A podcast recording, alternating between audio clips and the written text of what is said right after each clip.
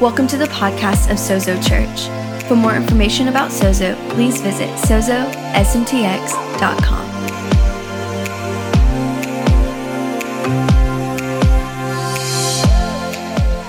Thank you, Dustin. Thank you. Merry Christmas. Man, it is Christmas time. Isn't that incredible? This has been the strangest year, but I'm ready for Christmas. Anybody else? Who likes giving gifts? Anybody?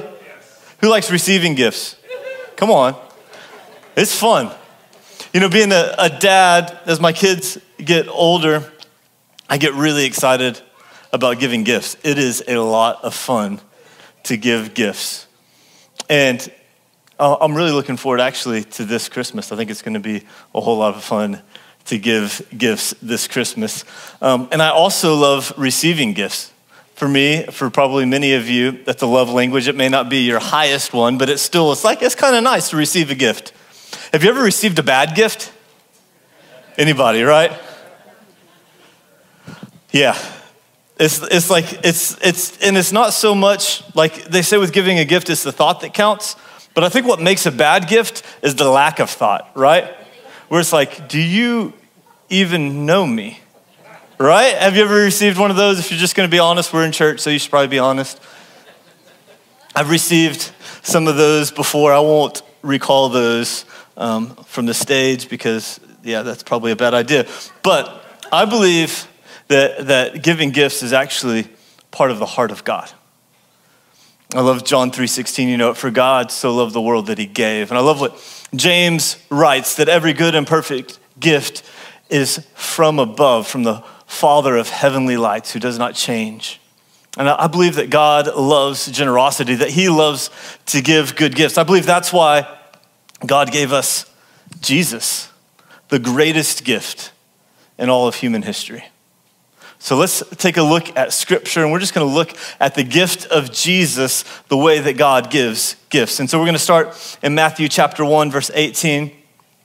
It says, this is how the birth of Jesus, the Messiah, came about. His mother, Mary, was pledged to be married to Joseph, but before they came together, she was found to be pregnant with the Holy Spirit, through the Holy Spirit. Because Joseph, her husband, was faithful to the law and yet did not want to expose her to public disgrace, he had in mind to divorce her quietly. Now they were engaged, but in that day to be engaged, it was about a year-long process, and it was as if you were already married. It was all set. And so for Joseph to break off that wedding would have been divorce. It would have been a big deal. So they were waiting to be married, but it was as if they were already married. And it goes on to say, but after he considered this, an angel of the Lord appeared to him in a dream and said, Joseph, son of David, do not be afraid to take Mary. It's interesting that Jesus says, or that the angel says to Joseph, do not be afraid to take Mary. He was actually leaving it up to Joseph to decide. You see, the way that God works is that he always gives us a choice. And Joseph in this moment had a choice. Would he respond or not? And I believe as we think about Jesus, we should know that we have a choice. That God is not forcing his will upon us, but instead he's inviting us to receive. It says, do not be afraid to take Mary home as your wife, because what is conceived in her is from the Holy Spirit. She will give birth to a son, and you are to give him the name Jesus, because he will save his people from their sins. All this took place to fulfill what the Lord had said through the prophet, the virgin will conceive and give birth to a son, and they will call him Emmanuel. Throughout all of human history, and clearly evidenced in the Old Testament, humanity has been wondering, what does it take to get to God? Do you remember in the beginning of Genesis in chapter 11, there's the story of the Tower of Babel. When I was a kid, I was taught, or at least I believed, that it was the story of the Tower of Babel, and they babbled afterwards, so maybe it fits. But They were trying to build a tower so that they could reach into the heavens to get to God. It didn't work. In fact, it dishonored God. And I believe the reason why that tower dishonored God is because God already had plan A in mind, and it was Jesus, that he was coming to earth. He wasn't wanting them to get to him. He was coming to us. Then we see a little bit further into the story, we see Moses on Mount Sinai. And it's interesting, the way that Deuteronomy 5 tells the story is that God actually was inviting all of Israel to the top of the mountain. Because he didn't want priests, a go-between. He wanted a whole people, a whole kingdom of priests. And it says that they were afraid, and so they asked Moses to go for them. Afraid to make contact with God, afraid to be with God. And so they settled for relating to God through laws and through a sacrificial system, but they knew there was more. If you read the Psalms of David, you could recognize that he knew there was more available. What would it look like to walk in relationship with God? How does man get to God? How would we know what it's like to interact with God? What do we have to do? Do we have to be perfect? Do we have to have everything all together? Do we have to say the right prayers? Do we have to do and not do the right things? What does it take? What we find in this story and in Jesus is that God was not expecting us to get ready for him. He was getting ready for us. He wasn't expecting us to get it all together so that we could approach him, but instead he came to approach us. I believe the greatest truth that we can find in the Christmas story and the incarnation of Jesus is that God is in pursuit of us. God is in pursuit of you. Emmanuel, God with us. Not God distant, not God far off, but God with us. We've said many times that this year is like a year like no other, right? Like it's been a challenge, it's been difficult, and sometimes when we judge our faith or even when we judge God by our circumstances, what we tend to find is that we begin to believe that he's far off, but that's the furthest thing from the truth. God is in the middle of the mess right with us. You see, I think this about a good gift. A good gift says that I see you and that I'm moving towards you in love.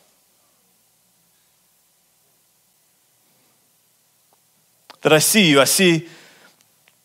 your circumstances, I see your needs, I see your wants, I see your desires, I see your lack, I see your mess. And I'm not put off by it, but instead I'm moving towards you in love, not in demand, not in control, not in power, but in love. I believe that Jesus is a picture of the heart of God, that he's actually moving towards you. Even now, in this very moment, God is moving towards you in love.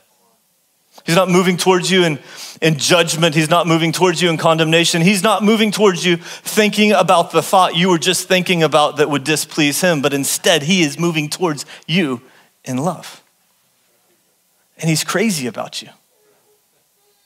In fact, he's so crazy about you that he would leave all of the splendor of heaven in pursuit of you. Philippians 2 says that he surrendered his divine privilege in pursuit of you and me. Everything that he had, all the power that he had backing him, he gave up and he came as a baby. I believe that in the baby Jesus, the 6-pound, 8-ounce baby Jesus in the manger, that God was actually saying, the way that I will come to you is vulnerably. The way that I'll come to you is wholeheartedly.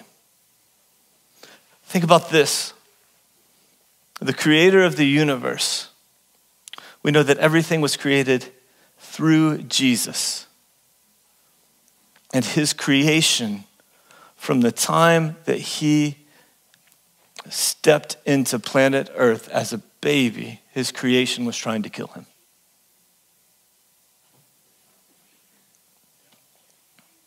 King Herod lost his mind, if he ever had one, and was coming after baby Jesus, threatened by a baby. And God's saying, I'll come to you vulnerably. You can choose me or you can reject me. But I'm coming towards you, and I'm coming towards you in love.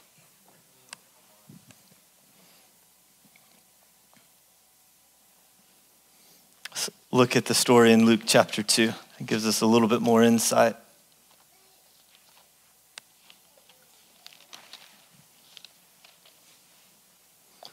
Luke chapter 2, we'll start in verse 1. It says, in those days, Caesar Augustus issued a decree that a census should be taken of the entire Roman world. And everyone went to their own town to register, to the town that they are from. And so Joseph also went up from the town of Nazareth in Galilee to Judea, to Bethlehem, to the town of David, because he belonged to the house of David.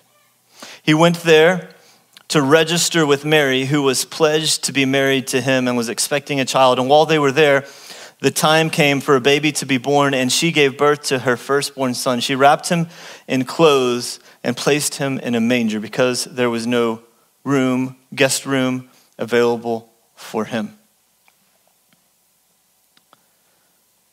A good gift comes in ways that we do not expect it. Think about this. The God of the universe, the coming King of Israel. Not born in Jerusalem, but born in a manger. Not born in the palace, but born among animals. The way we would least expect it. There's a few interesting things that our tradition and misunderstanding of history has probably taught us wrongly about Jesus coming. And one of those is that Jesus was born in a stable, far off in a field.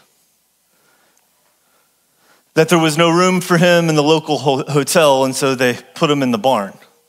It's actually not the truth, if I can just rock your picture of the Christmas story for a second. You see, Jesus in his day, Joseph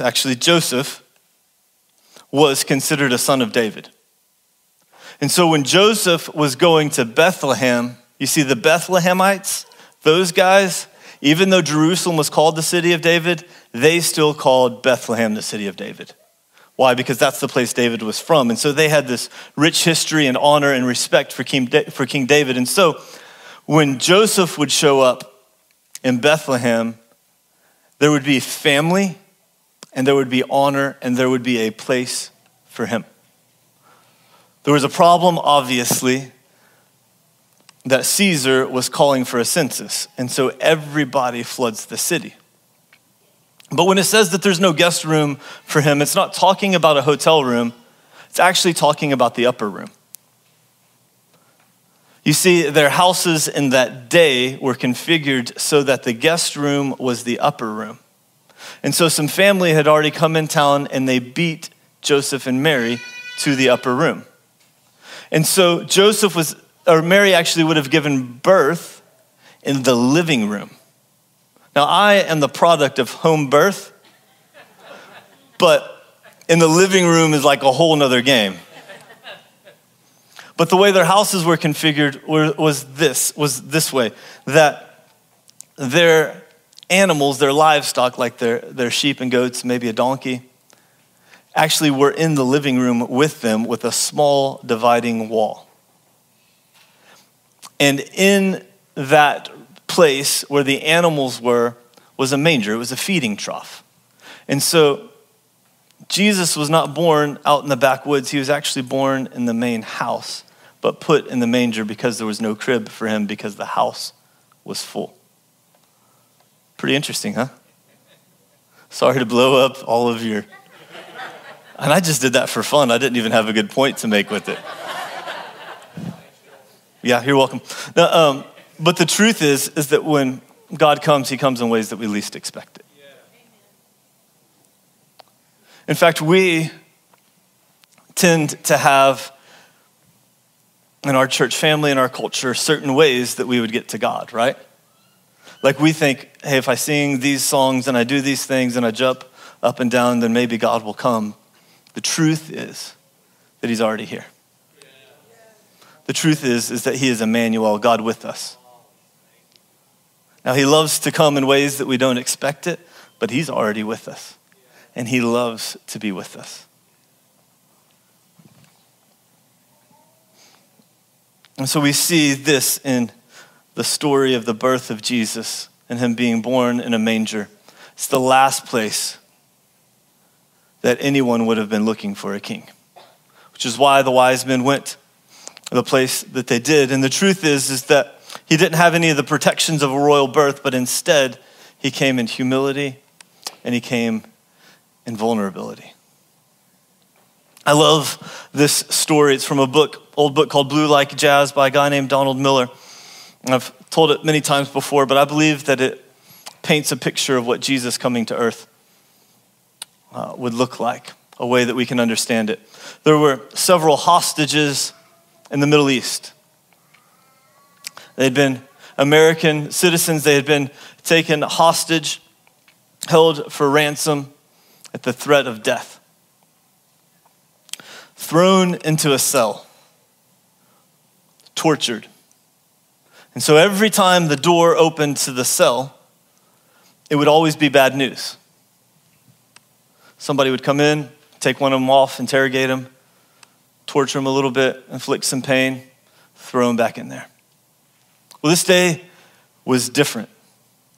This day, the Navy SEALs were on the way. So the SEALs land in their designated spot, rush through, neutralize everybody that's there, and they go to the cell. The cell where these hostages are, and they're got all of their gear on, helmets and cameras and guns and bags and everything that they carry with them. Fully armed. Pop open the cell once they find them and they say, come on, we're U.S. soldiers, come with us. So they look in, they find every one of the hostages curled up in the fetal position, paralyzed because the cell door had opened. See, every other time the cell door had opened, it had been bad news. They shouted louder, come on, come with us, as if the hostages were deaf. Still nothing, no movement. Finally, one soldier recognizes what's going on, feeling the fear in the room. He takes off his helmet, lays it on the ground. Takes off his bag and lays it on the ground, takes his gun and sets it on the ground. You're never supposed to leave your gun, and yet he leaves it there. Then he goes and he makes his way next to those hostages. And he gets down with them and he curls up next to him. And he begins to whisper, "You're safe. I'm an American. I'm gonna take you out. We're gonna make it. You're gonna live." And next, one of the hostages begins to pick up his head. He locks eyes with that soldier, and hope fills his face. He begins to nudge the one next to him and says, "We're safe. They've come to get us. We're going to make it. There's a way out." Soon they make their way to their feet. Feeble and worn from all they've experienced, they get carried by the soldiers out of the cell and into safety. I believe this about the incarnation, about the birth story of Jesus. That he became like us so that we could become like him. He became like us. He laid down all of his armor, everything that would keep him safe, and he made himself vulnerable. He made himself open, surrendered his divine privilege so that we could lock eyes with him and make our way to safety so that we could experience salvation. I believe this, that a good gift says that I see you, that I'm moving towards you vulnerably in love. That it comes in ways that we least expect it. And finally, that it comes to those who least expect it. We read on in Luke chapter 2, verse 8, it says, "And there were shepherds living out in the fields nearby, keeping watch over their flocks at night." If you know anything about shepherds in that culture, they were the lowest of the low. The bottom of the caste system, they did not fit in society. They were stinky and smelly and unrelated to. And it says, "An angel of the Lord appeared to them, and the glory of the Lord shone around them, and they were terrified. But the angel said to them, 'Do not be afraid. I bring you good news that will cause great joy for all people. Today in the town of David, a Savior has been born to you. He is the Messiah, the Lord. This will be a sign to you, and you will find the baby wrapped in clothes and lying in a manger.'" In that day, the religious elite thought that they had a corner on the God market. They thought that if God was going to come, then he would come to them. They had it all figured out. They had studied every prophetic word. They knew the way it was going to come. And Jesus, when he came, when God came, when the Messiah showed up, he was going to back their agenda. He was going to do their work for them. And so when he did not come to them, when he came to shepherds, when he came to a teenage girl and her fiance, they were offended with and in a state of disbelief. I thought, there is no way this can be it. And yet I believe this, that God doesn't come to those who think they deserve it, but he comes to those who are humble, those who are poor in spirit, those who think that they're the last ones. And if that's you, I want you to know that God is moving in your direction, that he is heading towards you. You see, the religious folks were full of entitlement.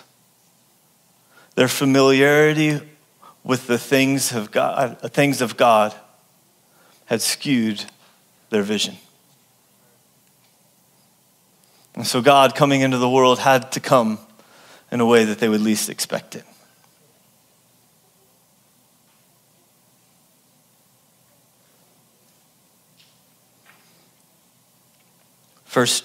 John 1, verse 11 says this, "He came to that which was his own, but his own did not receive him. Yet to all who did receive him, to those who believed in his name, he gave the right to be the children of God." A good gift isn't simply given, it's received. It's received, it's enjoyed and received. One of the things about receiving, you see, you can open up a present and not receive it. You can see it. You can have it given to you and not receive it. One of the things that is required in order to receive is an open heart. My thought for, even for myself, for many of us, that we've done Christmas time and time again, that it's become so familiar that we miss it. That we miss that God is moving towards us. That we miss that God is headed in our direction. That we miss God's love for us. That we miss that God actually wants relationship with us. That God is for us, that he's not condemning us, but that he's moving towards us. How are you doing at receiving him? We don't just receive him once, we receive him daily. We often receive him moment by moment, choosing to be aware and grateful. I know we have our kids in here, and I just want to take a second to talk to our kids. Is that all right? Kids, I want you to know this, that God loves you, that he is crazy about you, that he is moving towards you. I love giving gifts, receiving gifts at Christmas, but I want you to know Christmas is way bigger than the toys that we receive, than the games that we receive. It's Jesus, it's receiving Jesus. And I think the greatest gift you'll ever receive is in Jesus. Recognizing that God, the creator of the universe, the one that made you, loves you and he's moving towards you. That he gave himself for you. And that he wants a relationship with you. That he wants to walk with you, that he wants to be in your life every day. And you have a choice. You can say yes to his pursuit of you, or you can quietly say no and move on. But I believe the best decision you could make this year is to say yes to Jesus. So here's what I want to ask you to do. Not just kids, this is for all of us, but especially for our kids. If that's a decision that you need to make, if you want to say yes to God, then I want to ask you to do something very special. I want to ask you on the way home or tonight when you're going to bed, I want you to tell your parents, I want to give my life to Jesus. I want to receive Jesus. And parents, I want you to have the opportunity to have that conversation with them. To have that time of prayer with them. Because I believe that God is moving towards our kids in this season. And that this is a special season for our kids. And so let's not miss it. Would you stand with me? We're going to pray.